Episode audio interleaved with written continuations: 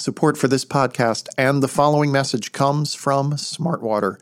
Not satisfied being like other brands, Smartwater looked up at the clouds and said, I wonder if we can one up Mother Nature for a purer, crisper water. And guess what? They did. Smartwater. Vapor distilled for purity, electrolytes for taste.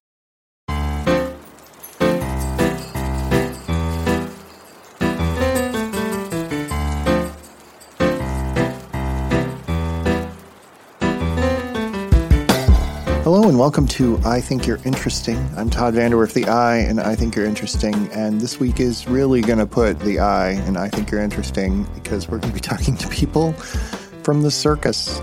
I've always had a fascination with the circus, even like I understand sort of the concerns people have about, you know, treatment of animals and the many other things that people have, have said the circus is at fault for over the years. But I, I just, I don't know. There's something weird and romantic to me about the notion of this group of people traveling through the middle of nowhere, setting up shop in these tiny little towns. And, uh, you know, actually, uh, let me tell you a little story. When I was when I was like a really little kid, the one big thing that happened in my town of 800 people was like this weird circus came, and I don't know where they came from. I don't know why they set up shop in my little town, but we all like got to go and tour the tents and stuff like that. And this was not that long ago. It was like 30 years ago, and Yet the circus is sort of dying off at this point, is sort of the opinion I think a lot of people hold of what's happened to it. Uh, so I wanted to get some people in who know what they're talking about. Connected with the new PBS documentary Circus, which is airing next week, October 8th and 9th. It's a two part documentary. It's wonderful. It, it really digs into the history of the circus in America. So we have Dominique Jando, who has a long history with the circus and is now sort of a historian and curator and person who keeps track of all of this history. And then we also have Johnathan Lee Iverson, who is a former ringmaster for the Ringling Brothers Barnum and Bailey Circus. Ringmaster is one of those jobs that I probably wish I should have had. Anyway, if you're not interested in the circus, I apologize, but please stick around. I was fascinated by some of the stuff that these guys said, and, and they uh, they kind of pushed back on some of the biggest criticisms of the circus. And I don't know if I buy it, but I, I liked hearing what they had to say. So stick around. I think you're going to enjoy the talk. And this week's episode was recorded at the TCA press tour back in July. We recorded it in a hotel ballroom, and while you know it's, it's, mostly quiet, there are some background noises every so often. So if you hear that, it's not somebody breaking into your house, it's just the recording. We travel the earth to bring you the finest podcasts, and sometimes that takes us to hotel ballrooms. All right, let's take a listen.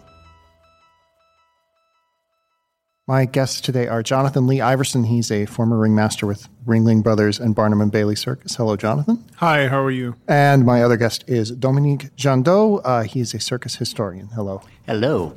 So you're both here sort of to talk about the history of the circus. And one of the things I think that a lot of Americans think the history of the circus begins with P.T. Barnum. And I guess that's not quite true. So, uh, Dominique, I'd love to hear, like, kind of what is the what is the early history of the circus in the United States? Well, it's a little bit complicated, but we are celebrating the 250th anniversary of the modern circus this oh, wow. year, mm. uh, which came to being when an equestrian named Philip Astley presented in London equestrian shows, and in uh, 1770, actually, it's two years later, he added acrobats, jugglers, clowns who came from the theater and so on to his fair of entertainment, and uh, that became extremely popular. And the modern circus, as we know it, was born. Hmm. Although, of course, the tradition is a lot uh, older than that. It started in you know, the first caveman who juggled three, three stones was uh, the first entertainer. Great, great.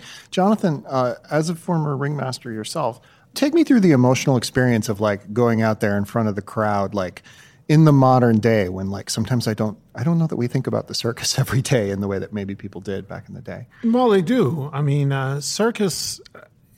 It's it's interesting it, going off of what uh, Dominique is talking about the origins of circus. It's very mysterious and uh, you know, people are always fascinated by people who fly and do daring things and talk to animals. And we're always fascinated with animals and other living things that are foreign to us or foreign to our parts of the world, which explain, you know, uh, you know, the American circus's great popularity. Um, you know, you're going to all of these rural places, as the documentary showed you, you know, and you're going to all of these places that where people basically live in a box. You know, they just live in their corner of the world. And the circus was really the first kind of anything that just brought the world to regular everyday people. They weren't going to see elephants and lions and tigers, and they weren't going to see people from Europe or Africa or Asia. They didn't even know what that was, you know, and they weren't going to see women, you know, fully realized, unapologetically gorgeous and you know, for lack of a better word, badass. You know, I mean, like they they they weren't going to experience those things, and so I can imagine living back in that time. I mean, man, what a what a tremendous gift that must have been, and how how many imaginations uh, that spark to, yeah. to see that, you know? Yeah, yeah. Uh, how does one become a ringmaster? Like, well, what's the job application process for that? It's kind of like the Dalai Lama. No, when I was born, they no. Um, you know, really, it was it was just by chance. I always say there are three types of people who uh, enter the circus. There are circus babies, those who are born into families that are already well established. So they have no choice. That's what they're going to do. Uh, they're runaways, the folks who, you know, they have a, an epiphany, a compulsion. Uh, they see it. That's what they want to do. And then they're opportunists like I think the majority of us are who, who end up in something like that. It's not something I planned. I mean, because the, these are otherworldly people. Uh, so when I was approached after an audition for uh, the Fireside Dinner Theater. I was uh, 22 and I was trying to uh, raise money to go to Europe to further my studies in opera, and I, that's what I was going to do. And uh, I got this strange phone call about, hey, well, how would you like to audition for Ringmaster of Ringling Brothers and Barnum and Bailey? It's like, you know, it's like somebody saying, hey, would you like to be in the CIA and serve your country? you know, so I, I, I mean, in my 22 year old mind, I was like, man, ringmaster, that's a great pickup line. you know, so I, I thought, wow, that'd be cool. I could do that for a year or two, you know, and I'll always have a great story turned into 18 years. But yeah, it was just by chance. That's all. Yeah, yeah. Uh, Dominique, uh, Johnathan mentioned the people who ran away to join the circus. I'm one. yeah, you I, are. I worked in the circus. You did. you did. 50 years. Oh wow, yes. that's amazing. I uh, when I was one of my first assignments as a reporter, this little traveling circus came to town, and I went and interviewed them. And there were all these people who were like, "I had this office job, I hated it. I was like, I'm going to run away and join the circus." And I'm like, "There's this rich history of this that we now just sort of say as a saying." So tell me a little bit about both your experience and then like the history of running away to join the circus. No, running away, you know uh, circus families, for instance, you have to start them.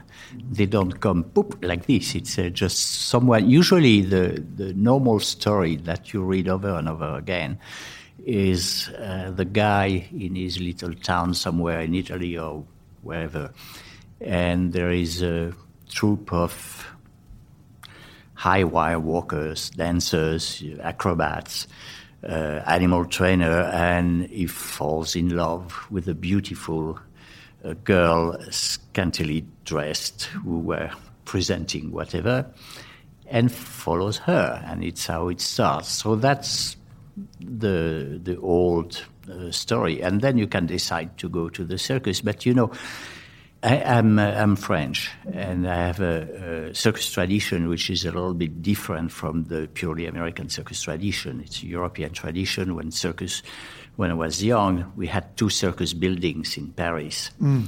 changing their program every month. So uh, the circus didn't come to town. We just went to the circus as you would go to the theater. So you can be attracted by that, like you would be attracted by the theater about being an opera singer by anything artistic like this. And uh, so there are so many stories. Uh, of course, you have also the people who run away and joined the circus as a roustabout, uh, you know, a, a laborer. That's more likely, but to become a, a circus performer is not that easy. And uh, now you have a lot of circus schools, for instance. Uh, my wife, who is a, a very famous uh, aerialist and Russian, uh, went to the Moscow Circus College. Mm.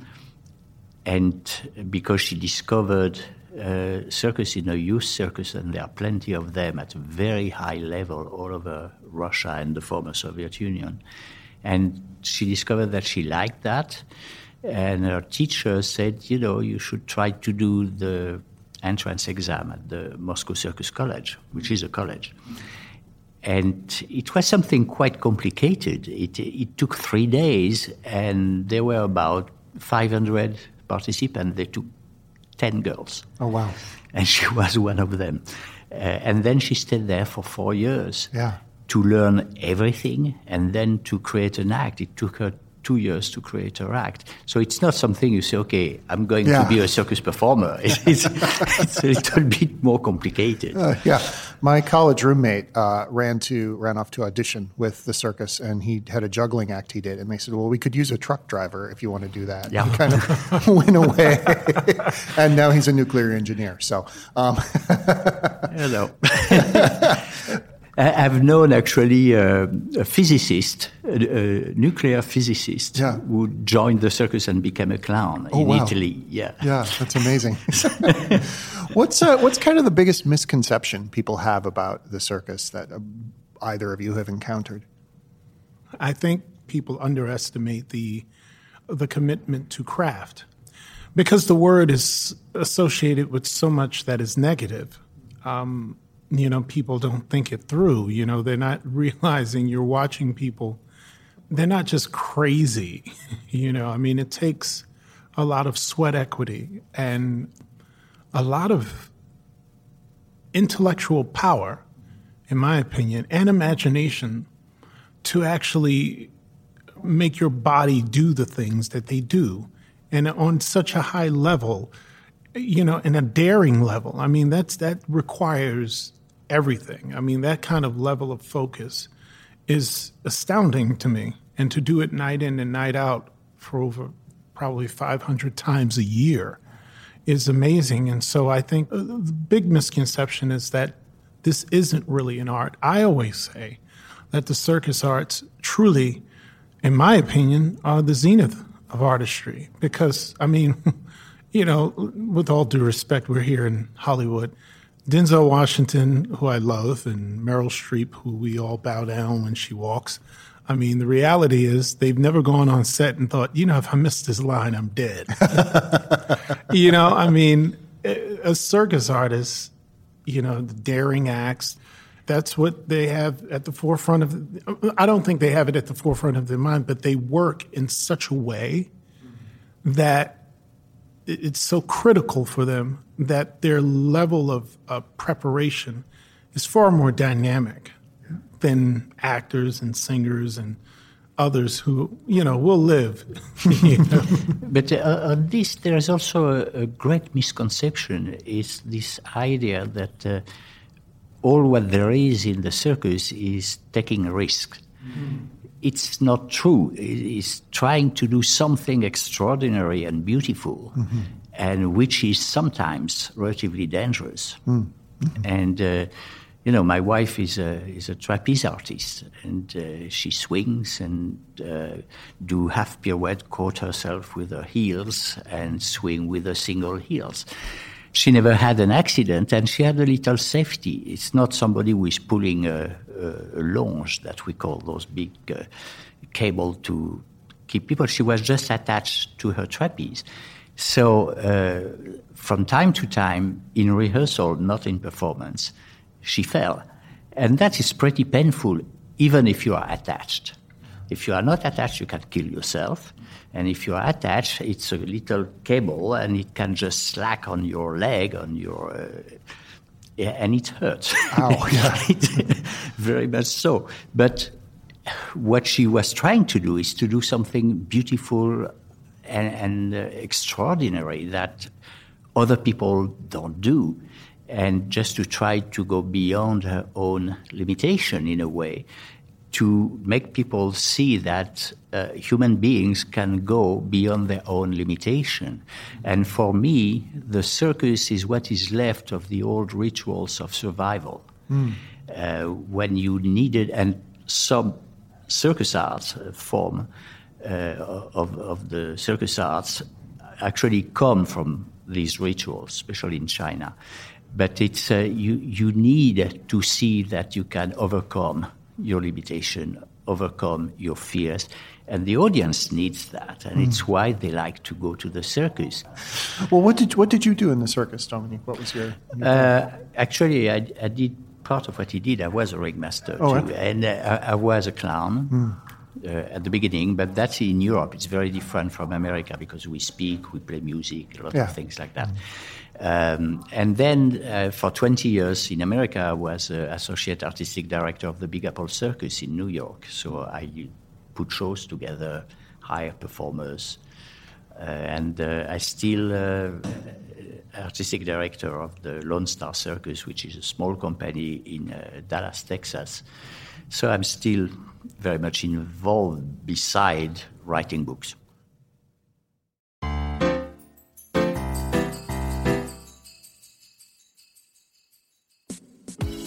Support for this podcast and the following message comes from Smartwater. Not satisfied being like other brands, Smartwater looked up at the clouds and said, I wonder if we can one up Mother Nature for a purer, crisper water. And guess what? They did.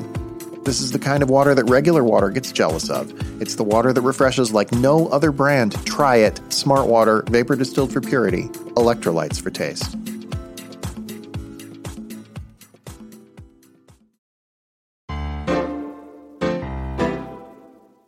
What is kind of the state of the the modern circus? It, it, it feels to me like um, people have predicted the circus would go out with the movies, with television, and it's still kicking. But like like what what kind of health is it in in 2018? I mean, everywhere it's a change of times.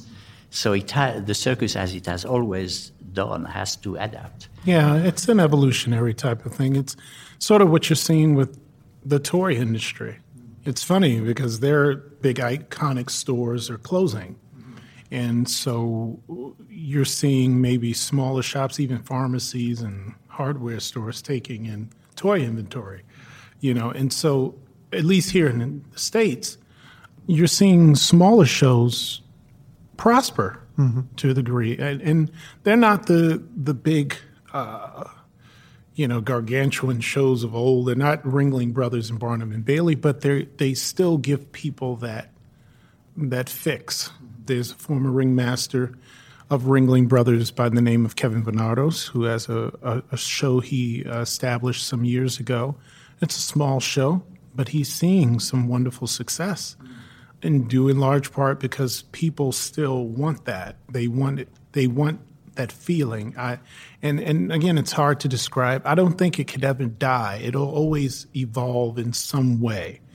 Obviously, with Ringling Brothers exiting the scene, that was a major uh, loss, but it, it didn't doom the circus itself. I, I Actually, it made room.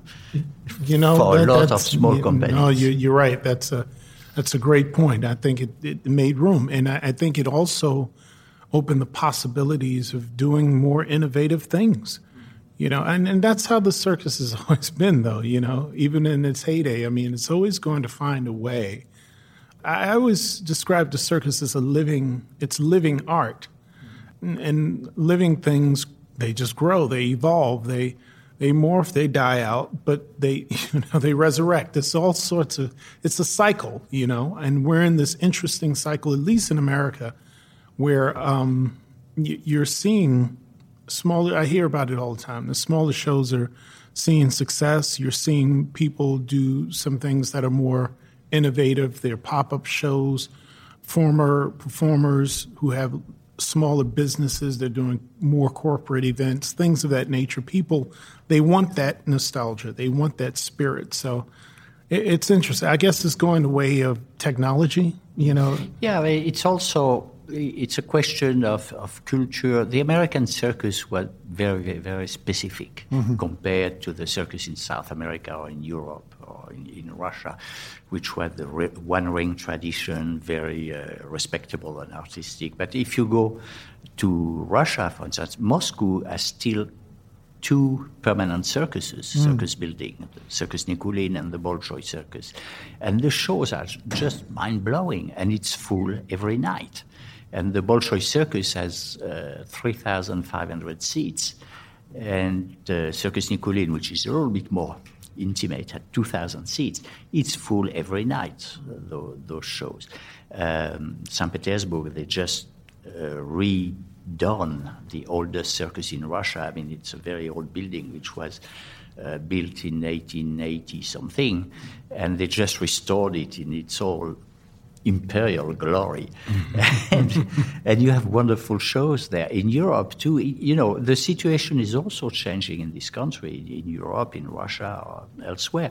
But according to uh, how they are able to adapt quickly to the new situation, they survive pretty well. Circus Knie in Switzerland, it's still a national institution, mm. uh, and it's one of the best circuses in the world.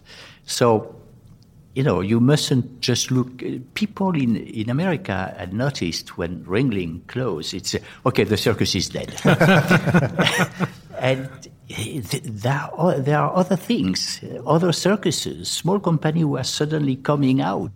Well, it, speaking about about Ringling Brothers and then about Barnum and Bailey, like the, the documentary, uh, The Circus, which uh, we're here for, really kind of focuses on those personalities. Of course, P.T. Barnum is very famous, but James Bailey mounted this world tour of his acts uh, by ship, which sounds I don't I'd never want to do that. Uh, be on a ship with a bunch of elephants, um, and uh, the Ringling Brothers, of course, uh, but they sort of um, created this more family friendly atmosphere in a lot of ways. And these personalities uh, loom over the American circus in a big way. So I'm wondering if either of you have thoughts on like how those personalities uh, affect the way Americans view the circus still to this day. You know, it's not only the Ringling Brothers and uh, P.T. Barnum or, or Bailey. Uh, you had uh, Adam Forepaugh that people have forgotten, who was a big competition. I'd never heard of him until I watched the movie. Yeah, he, he was big. I mean, he was the main competition for P.T. Barnum. Mm. but of course, those circus uh, were so gigantic uh, that they, they took the they made a big shadow on, yeah. the, on the others, but there were plenty of, of circuses at that time mm. of all sizes. And also, Ringling Brothers and Barnum and Bailey survived everything mm. until uh, two years ago. And so I, I, like that. I mean, that's really the truth. I mean, it, a lot of it is a game of survival. There were all sorts of amazing showmen and and and even women and impresarios back then, many of whom we've forgotten, who were major a major deal back then. I mean, there was Dan Rice. You know, a lot of people don't know when they're looking at Uncle Sam, they're looking at a circus clown. You know, there's a book about it. Say, you know, the most famous man you've never known. You know, um, I mean, in his heyday, he was bigger than Lincoln. He, he was huge but you know, time, you know, evolution is just a funny thing, you know. Before you know it, you know, we have the story that we have now, and it's like uh, Dominique said. I mean, basically, Ringling Brothers and Barnum and Bailey, all of those showmen survived until about now, you know, and they had a long running legacy. I mean, the fact that your name can be so synonymous with circus, it, it's it's telling to how great they were in what they did. I mean, I, I always look at P.T. Barnum and, and others as, uh, in many respects, he, he was the father of modern pop culture. I always wonder, you know, what he would have done with the World Wide Web. Mm. You know, I mean, like he would have had too much fun with it. I'm a little horrified by that idea, actually. oh, me too. Well, uh, let, let, me let me posit something here, and you guys can tell me if I'm way off base. But there's still that urge to see people do fantastic things or to see you know trained animals do something fantastic it's just a lot of the time now we're watching it on the computer screen you know we're pulling it up on youtube or something like that do you think that idea of we could see any of this instantly has sort of eaten into the circus's cachet, or it has it maybe enhanced it in some ways? Yes and no. We do have a culture of insta fame and give it to me now. There is a power in that and seeing it, but nothing beats the living, breathing thing right in front of you. I mean, you will never be as overwhelmed by an elephant until you're in front of one. And you can't get that on a YouTube video. I mean, it's the same even with your house cat. I mean, you can't get that with a YouTube video, you know, and, and it's partially why you see so many, I hate to say it, so many people that they don't know how to have relationships because everything's become automated. You know, you're texting instead of actually talking. And, and so, you know, I think people, we've been so inundated with technology, we're, we're probably going to have to circle back around and relearn how to live amongst each other and, and, and interact with living things. Um, I think, you know, again, that's, that's to me, that's always been the, the, the hallmark of circus is that it's really a celebration of living things. And you have to be in it and you have to be engaged. And it's going to be thrilling. Like i mean it's it's it, it, it's something for the senses. I mean everything is livened. I mean the smells and, Yeah.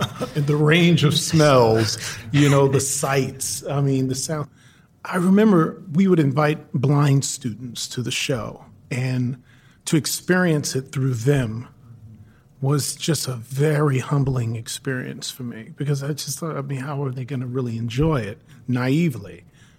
Forget about it. These kids were picking up things that me being a sighted person, you know, I took for granted hmm. with my ears and the sounds they heard and how they broke it down and the things they smelled and felt. They had a blast. You know, same with the deaf. You know, I mean, they may be limited in one area, but I mean, the circus is true. That's when I knew. I said, "Wow, the circus is really for everybody. Like you're going to get everybody gets something out of it in their own way." You know, there is something also what you say that you, you have to experience the real thing with the the, the smell in the circus is something very important. we all went through stables and menageries and things like that. Um, but uh, if you if you watch everything in life through a screen or video, you don't have any idea what what it is, what life is about. You know, it can be uh, arranged. You, you have uh, superhero movies with people doing incredible things. They don't do anything. they are just hanging to a harness with a green sk- screen behind. Uh, and the circus is where you see people doing the real thing, and the emotion is 10 times bigger because they are here in front of you. The same with animals. When you, you see uh, an elephant or a horse or, uh, or a cat, it's not a question of danger or exotism, it's a question of life, of sharing the life with other creatures than ourselves. And it's very important. And this is a thing which is, for me, it would be very uh, damaging if that disappeared, this possibility. Well, I, we're kind of heading into the end, but I do want to ask, in your association with the circus, both of you, um, we've talked a lot about like the economics of it and how it's evolving and changing. But in your time working for it, what was the big change you saw here? Like, here's off the top of my head, like sort of the treatment of animals within the circus has changed within my lifetime in terms of like how they're housed and all of that. So, like, what are some of the changes you saw during your time working in the circus? For me, at least where I stood, it, it became a bit more corporate. I, I know, you know, having worked there, how careful and well thought out a lot of things were, almost to a fault.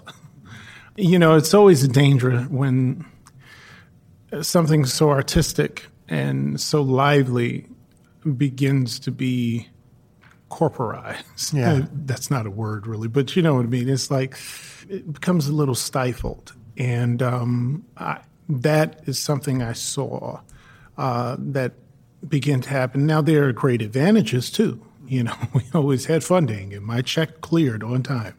Um, there's the advantage of you know the, the, certain access you have, and I guess it gives you a certain uh, nobility too. But um, I, I, think when you're dealing with something as lively as a circus, you you have to uh, allow it its license, its natural license to be. The circus audience is the most diverse thing you'll ever see in your life.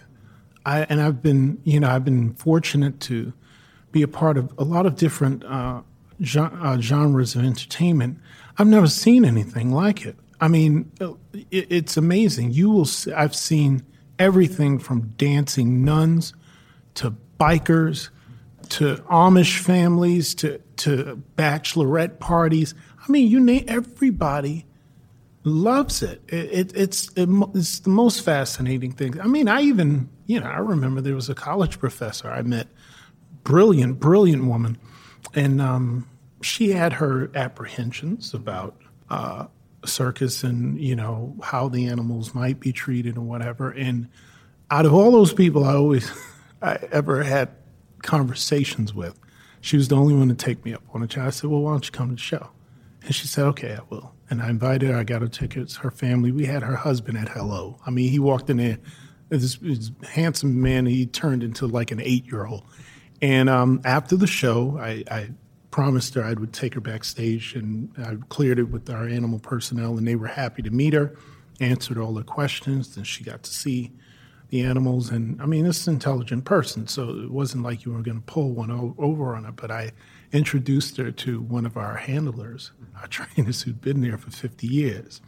And then I pointed to an elephant we had there who was about 46 at the time. And uh, I said, You know who that, that elephant is to him? She goes, What? I said, That's his wife. She, I told her, I said, to, to give her an understanding of that bond, I said, he had bottle fed that elephant when she was a baby. And this elephant, everybody knew her to be feisty. She only listened to him. She wasn't dangerous, she just was mischievous. You know, and that was the beauty of working with all those different animals. Every animal isn't the same. They all have their little personalities like we do. Some aren't as social, some are mischievous, some are always in your face. They want attention. Please, but I'm here to please you. Others get care less. Others you don't really want to be alone with. You know, I mean, and, and that's how it was. But when she saw that, I mean, it really changed how she thought about it, and she became a fan uh, thereafter. You know, things like that. You know. Well, we end every episode by asking our guests some of the same questions. I'm going to ask a circus altered one for you folks, which is what is the uh, circus related thing that you don't do but you wish you could do. So, uh, like, do you wish you could swing from a trapeze? Do you wish you could train elephants? Something like that. You know, that's a hard one for me because I really so much. I just enjoy being ringmaster, and the thing about being in the circus is you really love what you do. But if I had to choose, and and I had some courage.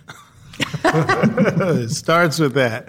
If I had to choose, I would I would probably be uh, a Cossack rider. Oh, okay. You know, I, I, would probably do that, and I know that's that's so strange to me, but um, I think it's the only thing I can think of that would probably give me that kind of rush and thrill. You know, if I had that kind of courage and I was willing to condition myself like that. Uh, but since we're speaking fantasy, yeah, I'll be a Cossack rider. Dominique? Uh, I always loved uh, animals and big cats, and I have met a bunch of them over my years. But maybe I would have loved to be a cat trainer. Yeah, it's something I, I really. I love great cat trainers. I dislike very much lousy cat trainers. Mm. By that I mean unartistic, uninnovative. Mm. Not just being the macho guy in the in the cage with that's not very interesting. But uh, I've met and I've seen a lot of really great cat trainers, and it's beautiful. And I love the animals. I love being with the animals. Uh, it's uh, so that's maybe the only regret I would have had. Uh, but I, I help passing the the cats through the tunnels and things like that. Oh my goodness! When I was young and. Uh, I so, always just waved them. They, yeah, they just stay I, over I went into a cage. I, you know, I went in a cage once with Mark Oliver Gebel. He was kind to me. He he brought out the cubs, and that was and even then I was like, yeah, "How are you?" Well, Johnathan Dominique, thank you for joining us. The film is Circus. Thank you very much. Thank you. I think you're interesting features death defying acts in all three rings in every episode. And standing at the center of it all is myself, Todd VanDerWerff, the executive producer and host of the show. Our producer is Bridget Armstrong. Our editor is Griffin Tanner. Our executive producer of audio is Nishat Kurwa. Our sound designer is Miles Yule. Our logo design is thanks to Victor Ware, Crystal Stevens, and Georgia Cowley. Our production manager is Alex Ulreich. Our production coordinator is Carrie Clements. Our audio engineering is thanks to Ernie Hurtado of the Rebel Talk Network. And this week we recorded at the Beverly Hilton in Beverly Hills, California. Please remember to rate, review, and subscribe to the show on Apple Podcasts or Stitcher or Spotify or wherever you get fine podcasts. You can email me, Todd at Vox.com. You can email the show, ityi.podcast, ityi.podcast at Vox.com. You can tweet at me at TVOTI to Voti. We're going to be back next week with more folks from the world of arts and culture, media and entertainment, just people I think are interesting. And until then, it's not a circus unless there's a tiger jumping through something that's on fire. Support for this podcast and the following message comes from Smartwater. Not satisfied being like other brands, Smartwater looked up at the clouds and said, I wonder if we can one up Mother Nature for a purer, crisper water. And guess what? They did. This is the kind of water that regular water gets jealous of. It's the water that refreshes like no other brand. Try it. Smartwater, vapor distilled for purity, electrolytes for taste.